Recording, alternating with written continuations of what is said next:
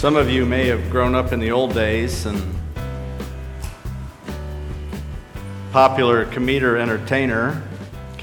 entertainer Bill Cosby said now that his father is a grandfather, he said he can't wait to give money to his kids.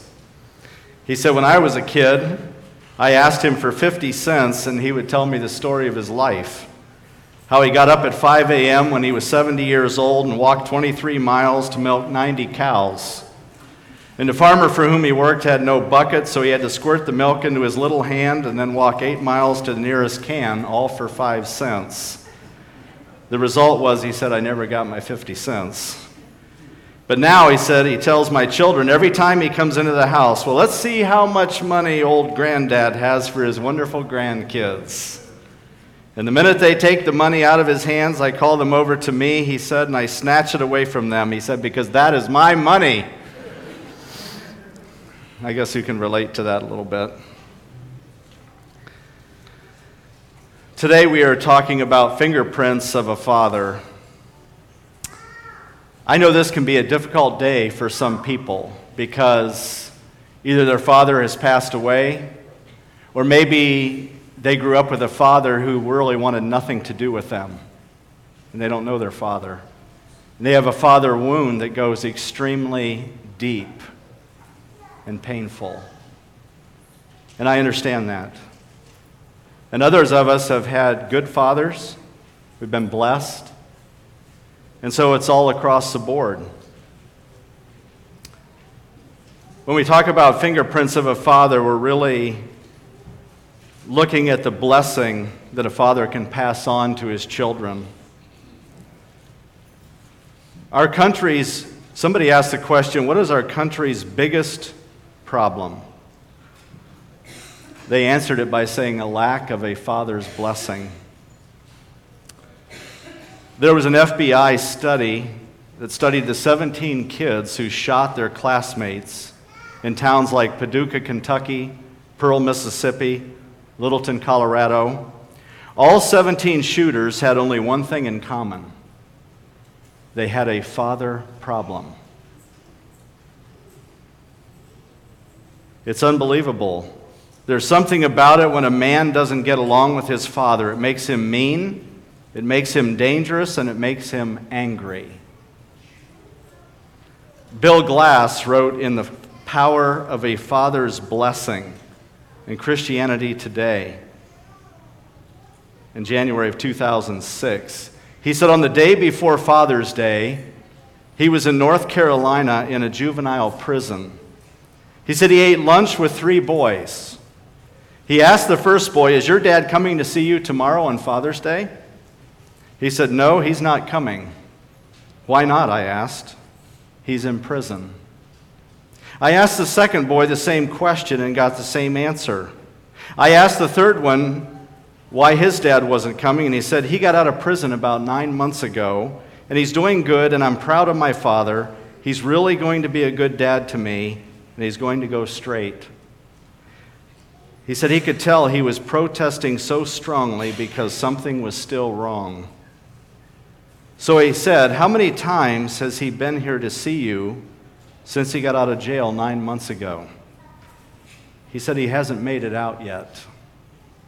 Why not? Well, he lives way, way away. Where does he live? He lives in Durham. Durham was only 2 hours away. Bill Glass said he had gone 1,500 miles to visit this young man, and his dad couldn't travel 2 hours. There are a lot of fathers who are really deserters. And so when he went to the prisons, he always challenged the inmates to bless their kids. So when we think about in terms of fingerprints, today we're going to look at 5 fingerprints that fathers should strive to leave on the lives of their children. The blessing, the influence, the impact that we make on our children and our grandchildren. How do we instill those fingerprints on those kids?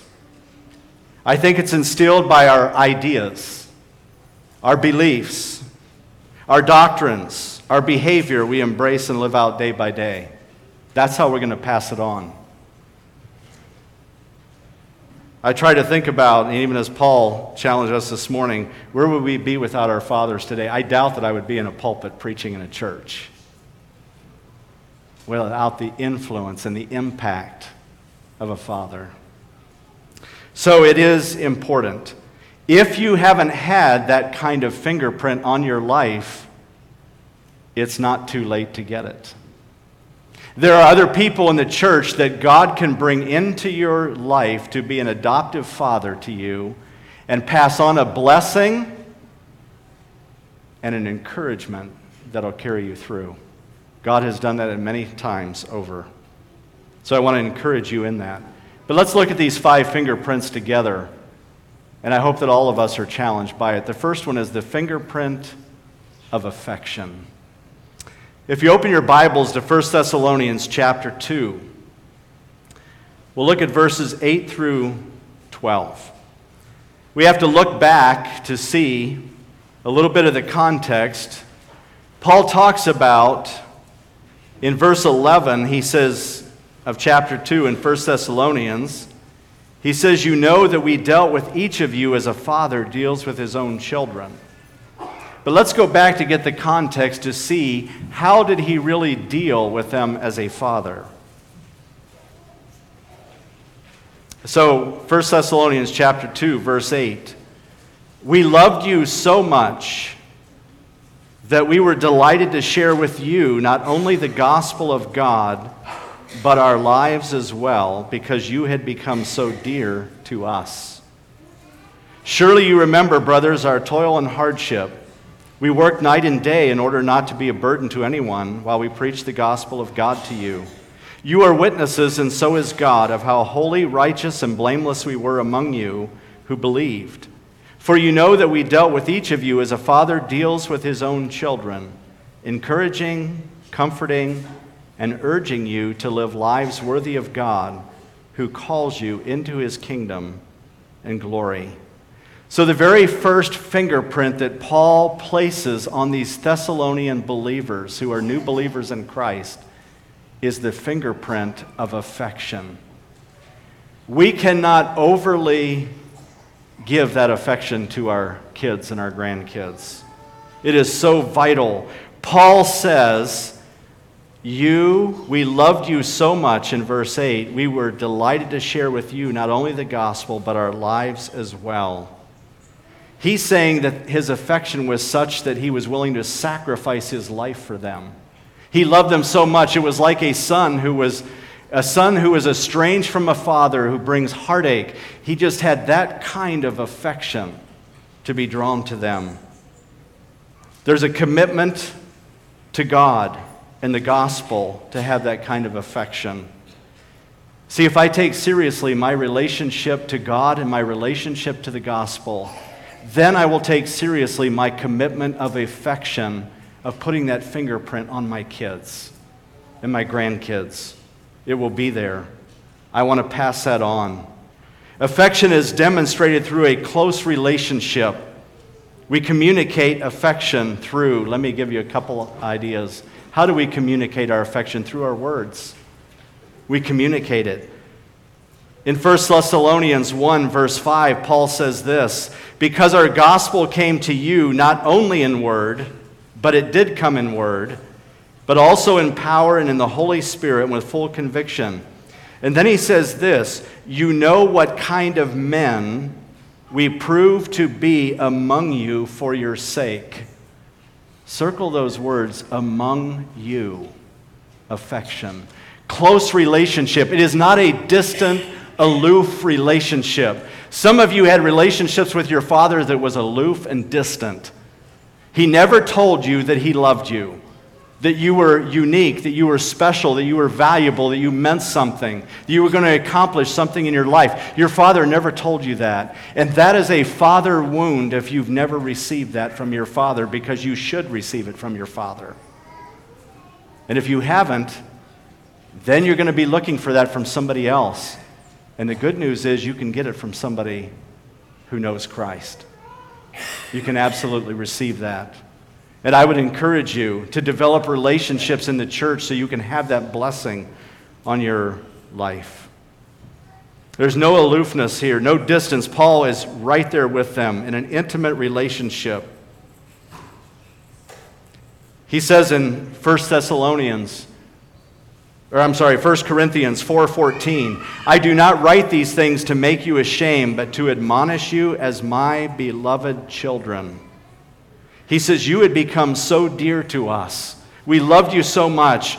He says, I prefer you above others, not because others aren't worthy of my love, but because I know you intimately and I long for your spiritual development. Joseph took his two sons in Genesis to his father Jacob, you'll recall, in Genesis chapter 48. And he takes his two boys in there, and Jacob places his hands on Ephraim and Manasseh's heads to bless them. Actually, he crossed his hands to do it because he said the younger one is going to be greater than the older one. But he blessed them. He put his hands on them and blessed them. His words and his touch, affection. Some of you, the only touch you had from your father was a strike. You never had affection and love. Guess what? You have a Heavenly Father that loves you and cares about you, and He can heal the wound that no one else can heal. He can do that in our lives. Let me ask you a question. Do your children know how special and unique they are? Have you told them? Do you communicate that with your words, blessing your children with your words, sharing stories from your past about wise decisions you made and maybe some decisions that weren't so wise? Why? So they can learn from our mistakes as well. There's also face-to-face interaction. Don't just tell them over the phone.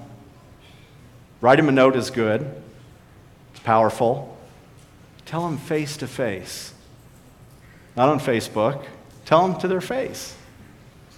Paul says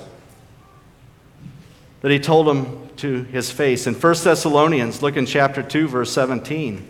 But since we were torn away from you, brothers, for a short time in person, not in thought, we endeavored the more eagerly and with great desire to see you face to face because of the affection he wanted to be with them.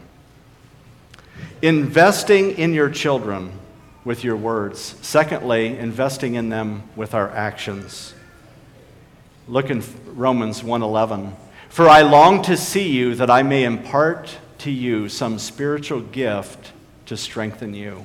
We have the ability as fathers and grandfathers to strengthen our children and grandchildren with our actions.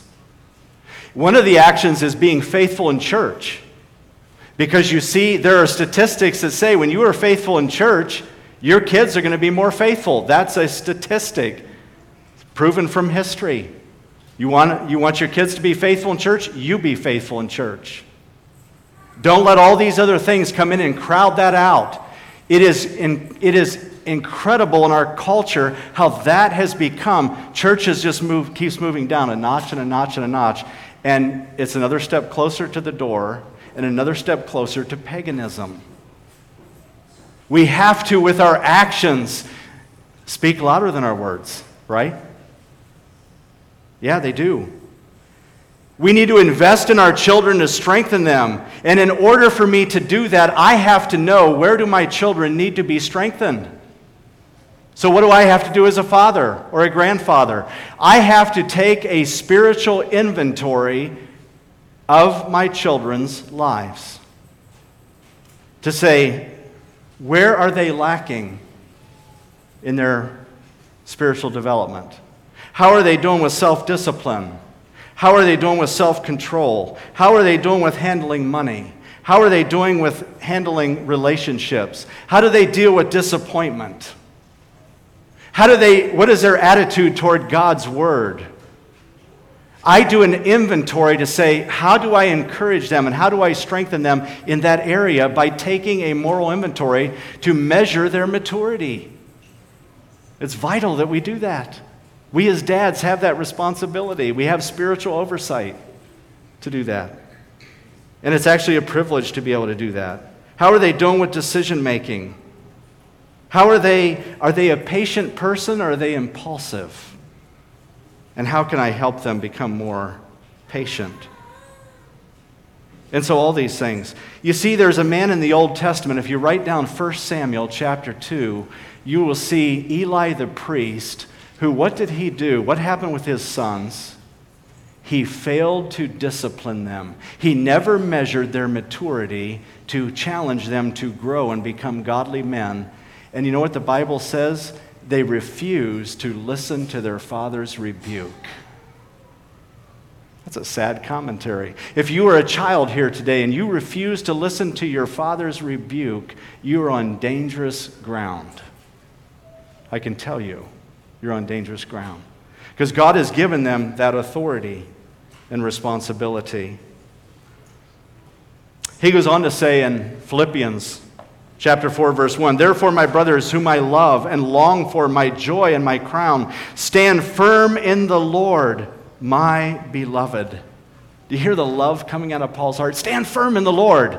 Don't waver. Don't vacillate. Stand firm. Take your stand in the Lord.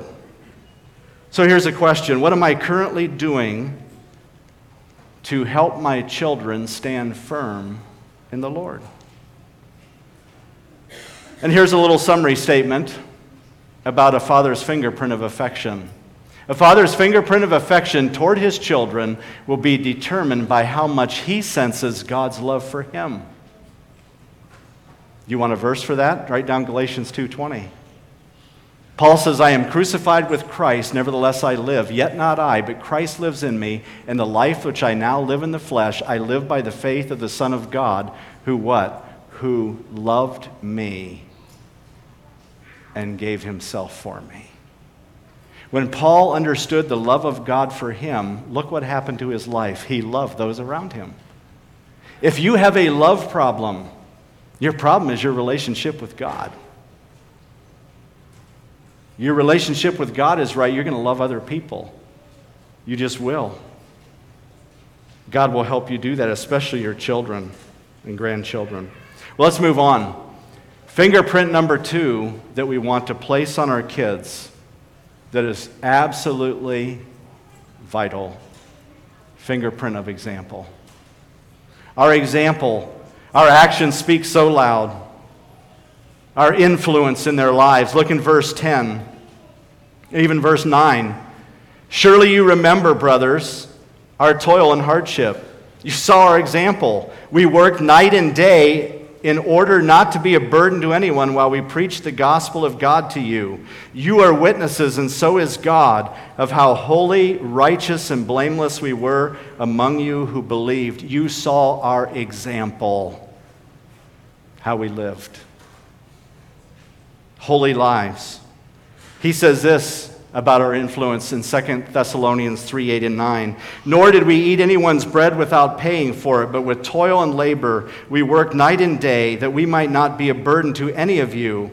He knew they were young Christians and believers, and he said, "It was not because we do not have that right, but to give you in ourselves an example to imitate." Paul was more concerned about being an example to these believers than exercising his right. In Roman families, the image of the father was severe and harsh, especially when he warned his children about the temptations of life. The Greek moralist Plutarch had another approach. He said that a father should not use beatings, but rather reason, exhortation, counsel, and praise of good conduct to instruct his children to follow virtue and to shun vices.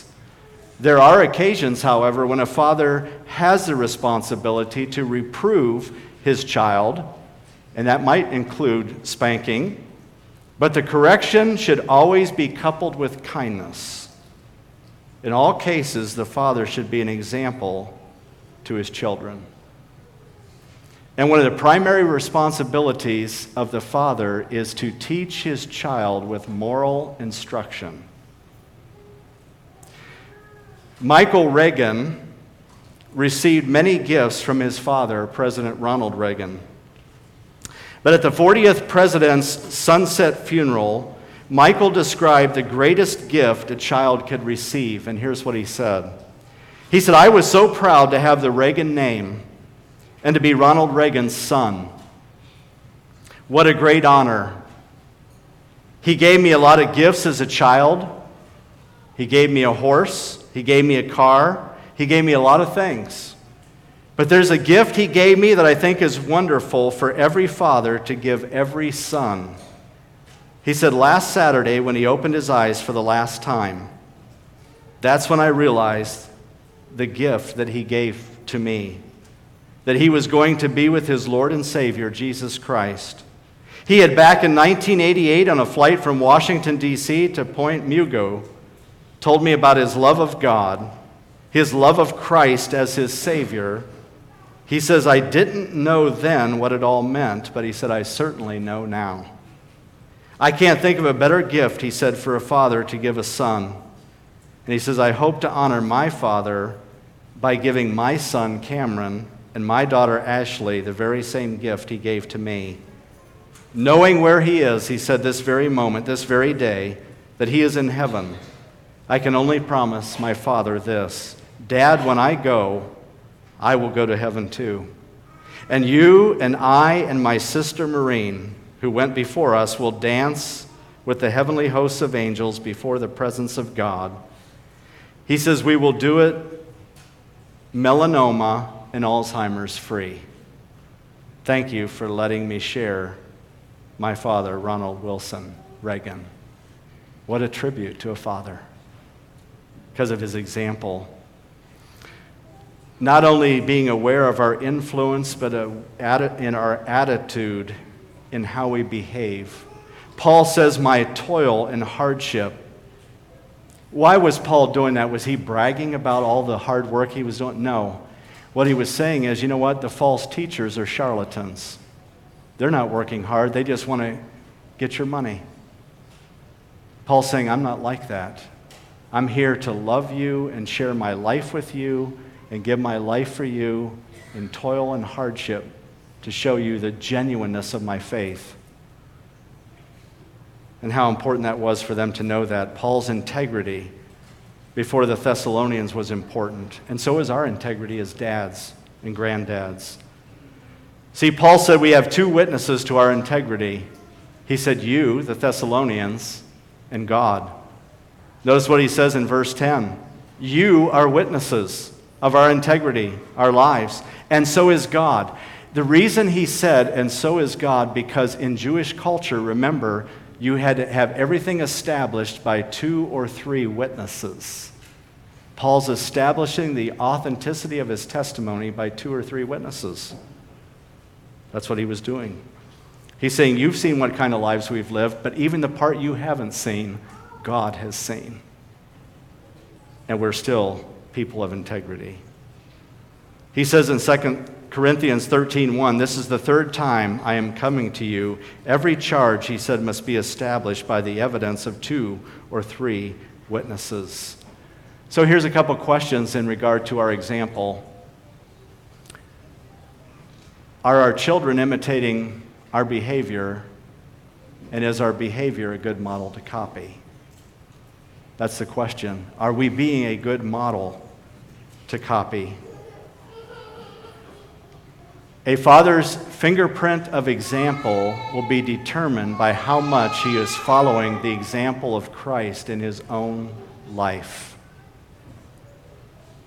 Our example of following Christ. Let's go to fingerprint number 3. We'll go through these last 3 quickly. Fingerprint of encouragement. Fingerprint of encouragement. Notice what he says down in verse 11 and 12. "For you know that we dealt with each of you as a father deals with his own children, encouraging, comforting, and urging you to live lives worthy of God, who calls you into his kingdom and glory." We came alongside of you. We supported you with our words, with our action, with our presence. That's the encouragement. With our touch, we encouraged you. And notice what he says in verse 11 carefully. "For you know that we dealt with not all of you, each of you. Why is that important? Because every one of our children are unique, and our grandchildren. They have different strengths and weaknesses, likes and dislikes, and we have to understand what those are and how God wired them. Train up a child in the way he should go, in the way that God wired him, so when he's old, he won't depart from it. How has God wired them? How do you communicate? Our two boys are as different as night and day, right, guys? And the way they respond, and so the way we discipline or deal with them will be different. Why? Because they're different. And we have to deal with them differently in encouragement. We've gotten out of the habit of doing this because you kind of go through different phases, but when our boys were really young, every Friday was treat day with Dad. And you know what the treat was? It was a big one. We would get in the car, and we would drive to Sheetz gas station and get a blue juice. That was it. And you know what I've learned? As they get older, the treats get a little more expensive. I wish it didn't work that way, but they do. They get a little more expensive. But you know what? It was a bonding time. It was an encouraging time. And maybe if they had to be disciplined, they might lose their treat. But it was an opportunity for Dad to bond with them. And there were things that we did at the school. They had different things. Donuts with Dad. Just what I needed. Donuts with Dad. You know, there's always something that included food, it seemed like. But encouraging. Each one of you, learning what brings the greatest encouragement to your children. Let me ask you a question. What is the greatest prayer you have ever prayed for your children? The greatest prayer you've ever prayed for your children. And if the prayer was answered, how would it impact the cause of Christ? I'm still thinking about that myself. But example, many kids, many of you will remember the name John Ashcroft. He served in D.C. I believe he was the Attorney General. He said, many kids wake up to the smell of coffee brewing or the sound of a rooster crowing. He says, my wake-up call was my father's passionate praying, filtering through the house. He said, sometimes I'd ease downstairs and join him. One knee was usually raised, so I'd slip in underneath, shielded by his body, as he pleaded for my soul. He said, I never caught Dad praying for our happiness. He realized that the pursuit of happiness for its own sake is a frustrating, disillusioning, often futile effort. Happiness usually hides from those addicted to its sugar, while it chases after those caught up in something more lasting than momentary excitement. I never heard him pray for a bigger house, car, bank account. Instead, he prayed that our hearts would be ignited and inspired to do things of eternal consequence. Turn our eyes from the temporal, the physical, and the menial, he prayed, and toward the eternal, the spiritual, and the noble. He says, my father never pressured us toward achievement. He knew that the push had come from inner reserves, not outward designs. He simply dangled before us the possibilities. And then here's his closing line. Thanks to his example, we sometimes took the bait. Our example. A father's fingerprint of encouragement will be determined by how often he receives encouragement from God's Word.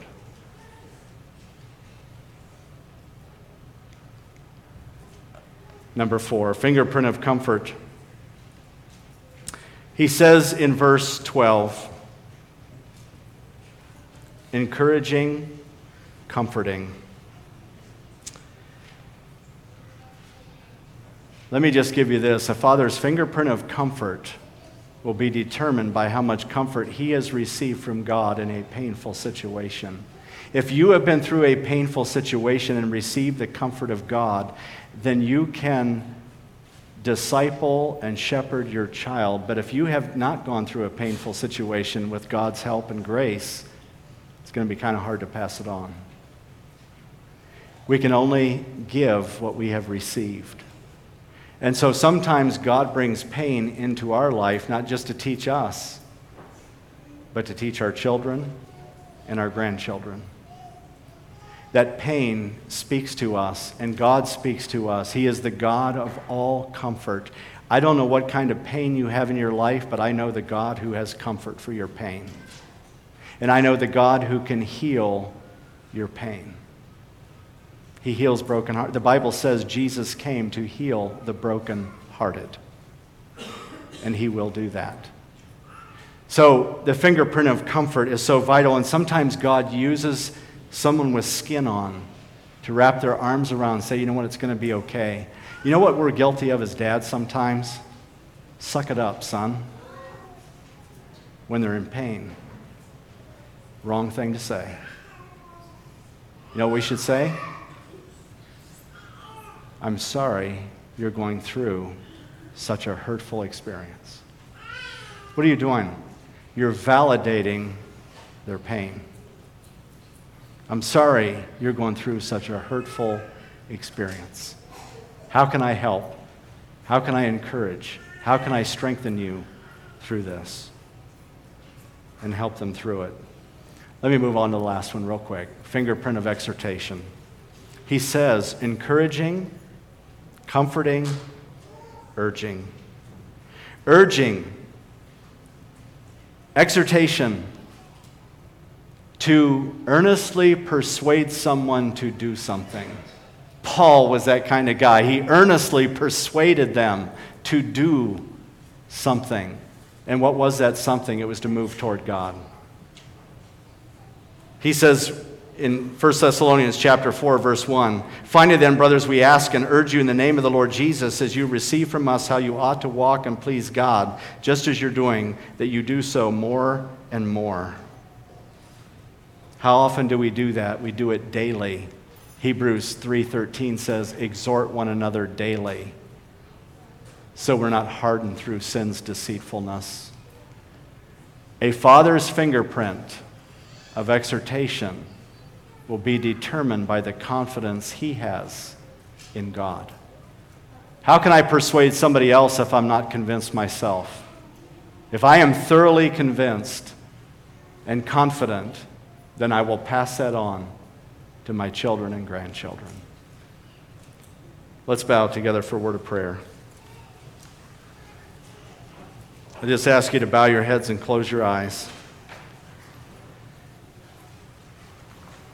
In a room this size, with an audience this size, there's a wide range of needs.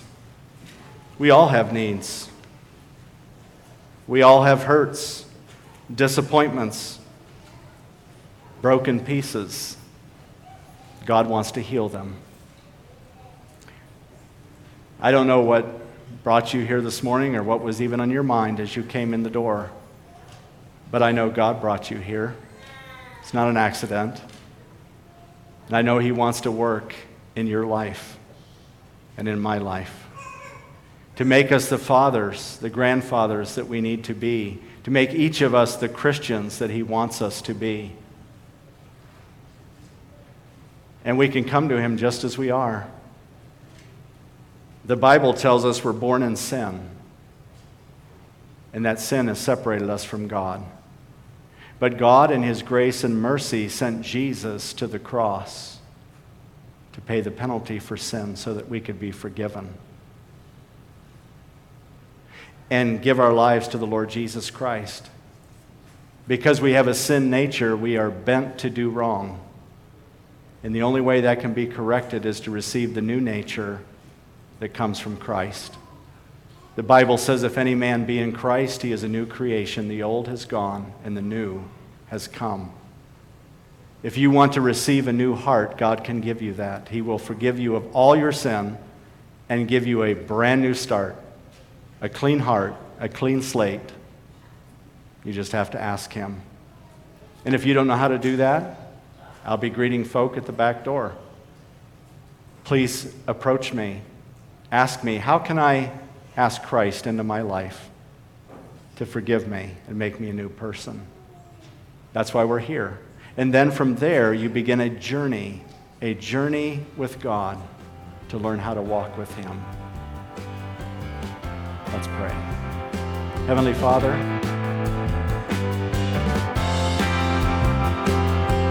hope you've enjoyed today's message. If you would like to know more about Bethesda Church, you can check us out on the web by going to our website, which is BethesdaMB.org. That's Bethesda, M as in Mary, B as in boy.org. Or check us out on Facebook by searching for Bethesda Church of Huron. Have a blessed day.